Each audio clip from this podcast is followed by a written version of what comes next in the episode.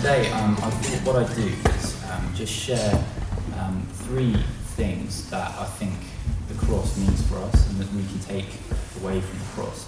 Um, and um, my hope and prayer is that you know, one of them in particular um, will stand out to us or be something that maybe we haven't thought about or focused on for a while, and that we can take that into our weeks and be comforted by it.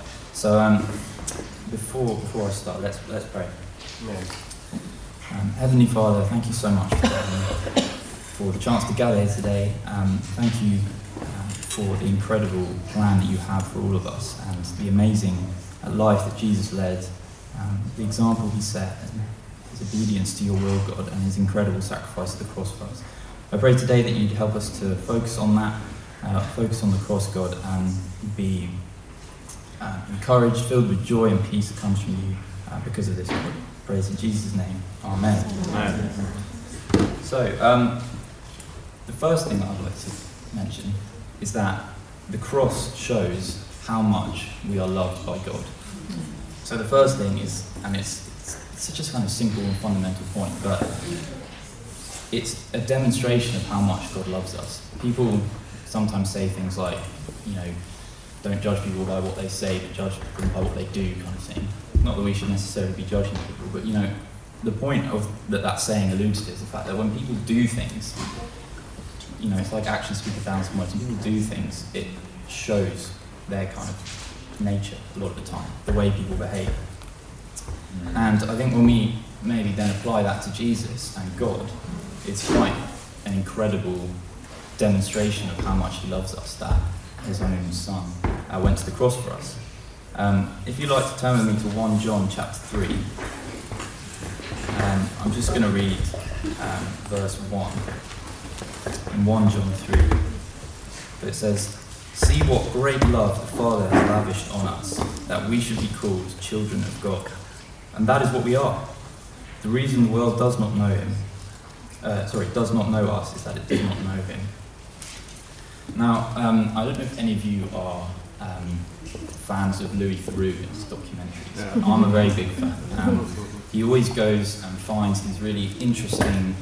There's often a kind of moral element of something that's quite a grey area. So um, he recently did one about um, open adoption and marriage and things. There's all sorts of issues like that that he goes and he never expresses his opinion. He just presents something really interesting to you.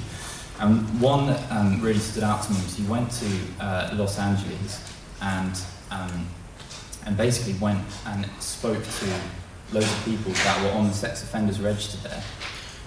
But you know, it was, and I'll move on from this, but it wasn't. They were. It was the, the kind of less serious end. So it was often people who committed the more minor offences that would make them end up um, in that state. So it was, you know, like I said earlier, it was very interesting because a lot of these people were incredibly damaged, and they weren't. They weren't quite the same as what you think of when you think of, um, you know, these kind of horrible crimes. But there was one guy where he we spoke to in particular, where this guy just completely sort of broke down in, in the interview and just said that when he was when he'd grown up, he'd um, he'd been beaten by his father, and he never he didn't know kind of what was love and what was hate when he was growing up. That was the kind of relationship that he had with his father. Um, and I think, and that just really struck me as being so sad that someone could not know that their father loved them. Mean, it's just really sad. And the thing is, you know, the world it isn't uh, perfect. It's not as God intended, and, and you know, it's not it's not necessarily the norm to just have a kind of normal, loving relationship with the Father. Uh, We all have different stories in this regard. But this verse really tells us that God, um, our Heavenly Father, has lavished us with love in a way that we can't ignore. Um, the fact that we've been adopted to sonship because of what Jesus did is such an incredible demonstration of that love. Um, so that's the first point to reflect on. Um, are you at a point in your week or your month or the run up to Christmas where that could really re- like refresh you, thinking about how much God loves you? Maybe some relationships with bosses or even family members or distant relatives or friends might make us feel that we're not loved as much, but we can always come back to God um, and see that through Jesus' sacrifice, He's lavished this incredible love on us. Uh, another verse in 1 John, um, if you just turn over to chapter 4, verse 9 to 10, it says, This is how God showed his love among us. He sent his one and only Son into the world that we might live through him. This is love, not that we loved God, but that he loved us and sent his Son as an atoning sacrifice for our sins. The thing I love about this verse is when it says, This is love, not that we loved God, but that he loved us. It's like God kind of made the first move, so to speak. Mm. You know, um, I, I, heard, I heard someone sort of use this, you know, very like generalizing analogy for the, the story of the Bible, and, and he said that he basically said that when God created the world, you had God and man sort of facing each other in relationship, and it was you know good and perfect. And then in Genesis three, when we have the fall, um, and sin enters the world, that's basically human beings turning away from God. And then because God is holy and righteous, then he can't be with sin and, and evil, so God turns from us. But then God has made the first move, and God has turned back, and what He challenges us to do is to turn back and face Him because of, and the reason we can do that is because of Jesus' sacrifice. Um, and I just love that fact about God that He, again, he, it shows how much He loves us. He made the first move. He didn't wait for us to kind of, I don't know, come to repentance or, or think about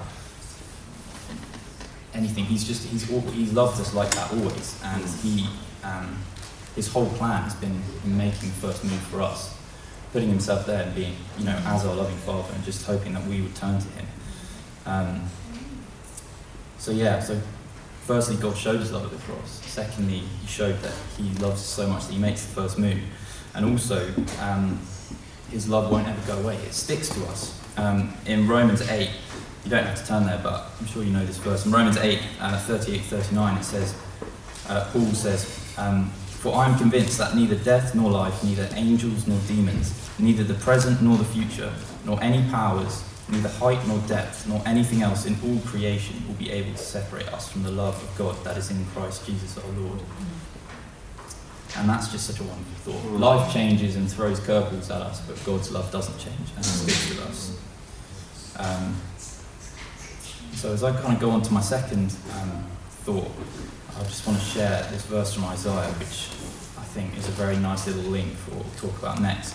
Um, again, you don't have to turn there, but in Isaiah 1, chapter 18, because I, I saw, I, I read, um, I sort of am actually still currently trying to plough through Isaiah and with a commentary, and it is quite um, heavy going at points when you get into various prophecies about all the nations and stuff that I've never heard of. But this is in chapter one, and I was kind of aware that there's a lot of, a lot of, you know, Isaiah had quite a uh, challenging and negative message for the for the for Israel and its leaders. But in, at the start of the book, with all this to come, in in chapter one, verse 18, um, it reads, "Come now, let us settle the matter," says the Lord.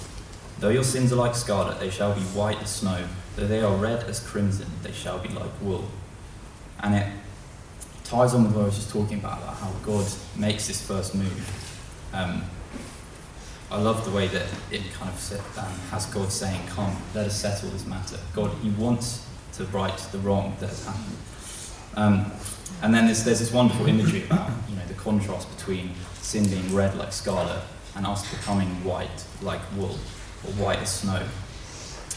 And so that leads me on to the second point, which is that thanks to the cross we are forgiven. Um, and if you'd like to turn to Hebrews chapter 10, um, um, I will just read verse 19 to 22, Hebrews 10. Therefore, brothers and sisters, since we have confidence to enter the most holy place by the blood of Jesus, by a new and living way opened for us through the curtain, that is, his body, and since we have a great priest over the house of God, let us draw near to God with a sincere heart and the full assurance that faith brings, having our hearts sprinkled to cleanse us from a guilty conscience, and having our bodies washed with pure water. So, yeah, so God's made this first move towards us, and now we can turn and draw near to Him thanks to the cross. Um, it talks about how Jesus is this great high priest who has enabled this to happen. Um, I, I don't know about you guys, but I think it's just part of being human that guilt can really be something that um, sticks with us. And you know, when you've done something wrong, you um, you feel you just feel guilty, and you can't really get it out of your head that easily necessarily. Um, I'm a big fan of, of a sitcom some of you may know or not called Peep Show with um, uh, David Mitchell and Robert Webb in it. Um, and there's just a, and, and Robert Webb plays a character called Jeremy, who's just a complete moron basically. and, um, and basically he's he he um, in one of the episodes it's all very scandalous. He ends up getting together with Mark's girlfriend. So Mark and Jeremy are best friends, and Jeremy goes and gets together with Mark's girlfriend. And then at the, end, when it all comes out, and they're all having this big argument, and it's all very funny and everything, um, he says, his character says, yeah, I've just had this really weird feeling in my head ever since it happened. And then David Mitchell's character says something, and he's called guilt, Jeremy. and, it's, and it's something that most of us feel quite a lot. And I really love that because it's just like a, you know, having a laugh about something that is all, that we can all really relate to. Is that that feeling of guilt is really terrible sometimes, and it can almost be crippling in a way.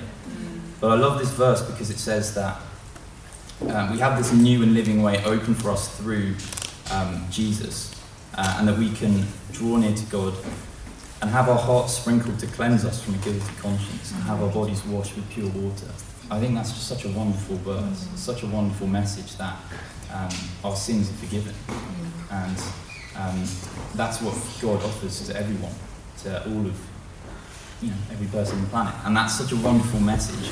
Um, and I think for those of us that um, that know God and have known God for a while or, or are looking to know God, that's something that we should never forget. We should never let that sort of slip and focus on other things overly. We should always just take joy and comfort from the fact that we're forgiven it's such a simple thing, but we're forgiven, and our sins, you know, God doesn't see us. Um, doesn't when He looks at us, He doesn't see our sins because of Jesus' sacrifice, and I just think that's incredible, um, and something that we can always um, reflect on. I mean, even um, kind of had a little a little moment with guilt even yesterday because um Alice and I were making our plans about the weekend, and as I'm sure many people know, communicating things is really important. and um, I, and so there, there, was a team night last night, and Alice had asked whether I did come help, and I, and I, I think I can't remember what my exact message was. I can't, I can't, I won't get it up now, but it was something like, um, oh, it might be a bit, it might be a bit early for me to get there, with various other things going on in my day. But that was all I said. And whereas in my head, I, about two hours later, I was like, oh, I don't, there's no way I'll be able to make it. I've just got to, you know, this, that, and the other to sort out, and I'd have to leave it any time, and it just won't work. But I just didn't say any of that. and so poor old Alice sort of, uh, much later in the day, just suddenly got realised that I wasn't coming. And, and because I'd not been clear and miscommunicated, I, I felt a, just a bit guilty for, for a while. And, um, and then um, when I was just said a little message being like, oh, you know, don't worry about it, you know, it just, it was, I was really struck, even though it's kind of a small thing, really, in comparison to, to guilt, the way guilt can sometimes affect us, but knowing that it wasn't actually, you know, I hadn't done something truly terrible and that Alice had sort of forgiven me, it was really nice feeling. It was just a small little dose of it. But the thing is, with God, it's, it's like on a whole nother level it's anything that we ever have done and ever will do wrong, we've been forgiven for, and that's just such a wonderful thought. Um, so finally, uh, um, we've spoken about God showing His love for us and loving us, and the cross showing that forgiveness that it also brings. And the last thing that I'll just share a few thoughts about is um, the salvation and hope that we have because of the cross. Um, and we can stay in Hebrews for this one. Um, in chapter 6, um, verses 17 to 19, if you'd like to turn there, um, it says, so chapter 6, 17 to 19, because God wanted to make the unchanging nature of his purpose very clear to the heirs of what was promised, he confirmed it with an oath. God did this that's God did this so that by two unchangeable things in which it is impossible for God to lie, we who have fled to take hold of the hope set before us may be greatly encouraged. We have this hope as an anchor for the soul, firm and secure. It enters the inner sanctuary behind the curtain, where Jesus, who went before us, has entered on our behalf. So this verse is um, great. If you haven't noticed, Hebrews is one of my favourite books in the Bible. but I think the, the writer just has such a gift for, um, for sort of explaining such deep things in such a wonderful and sort of encouraging way. Um, but I just love the idea of Jesus going into the inner sanctuary before us. Um, and, you know, he's kind of there interceding and mediating for us with God. And again, as I've touched on, that's why we are able to sort of have our relationship with God.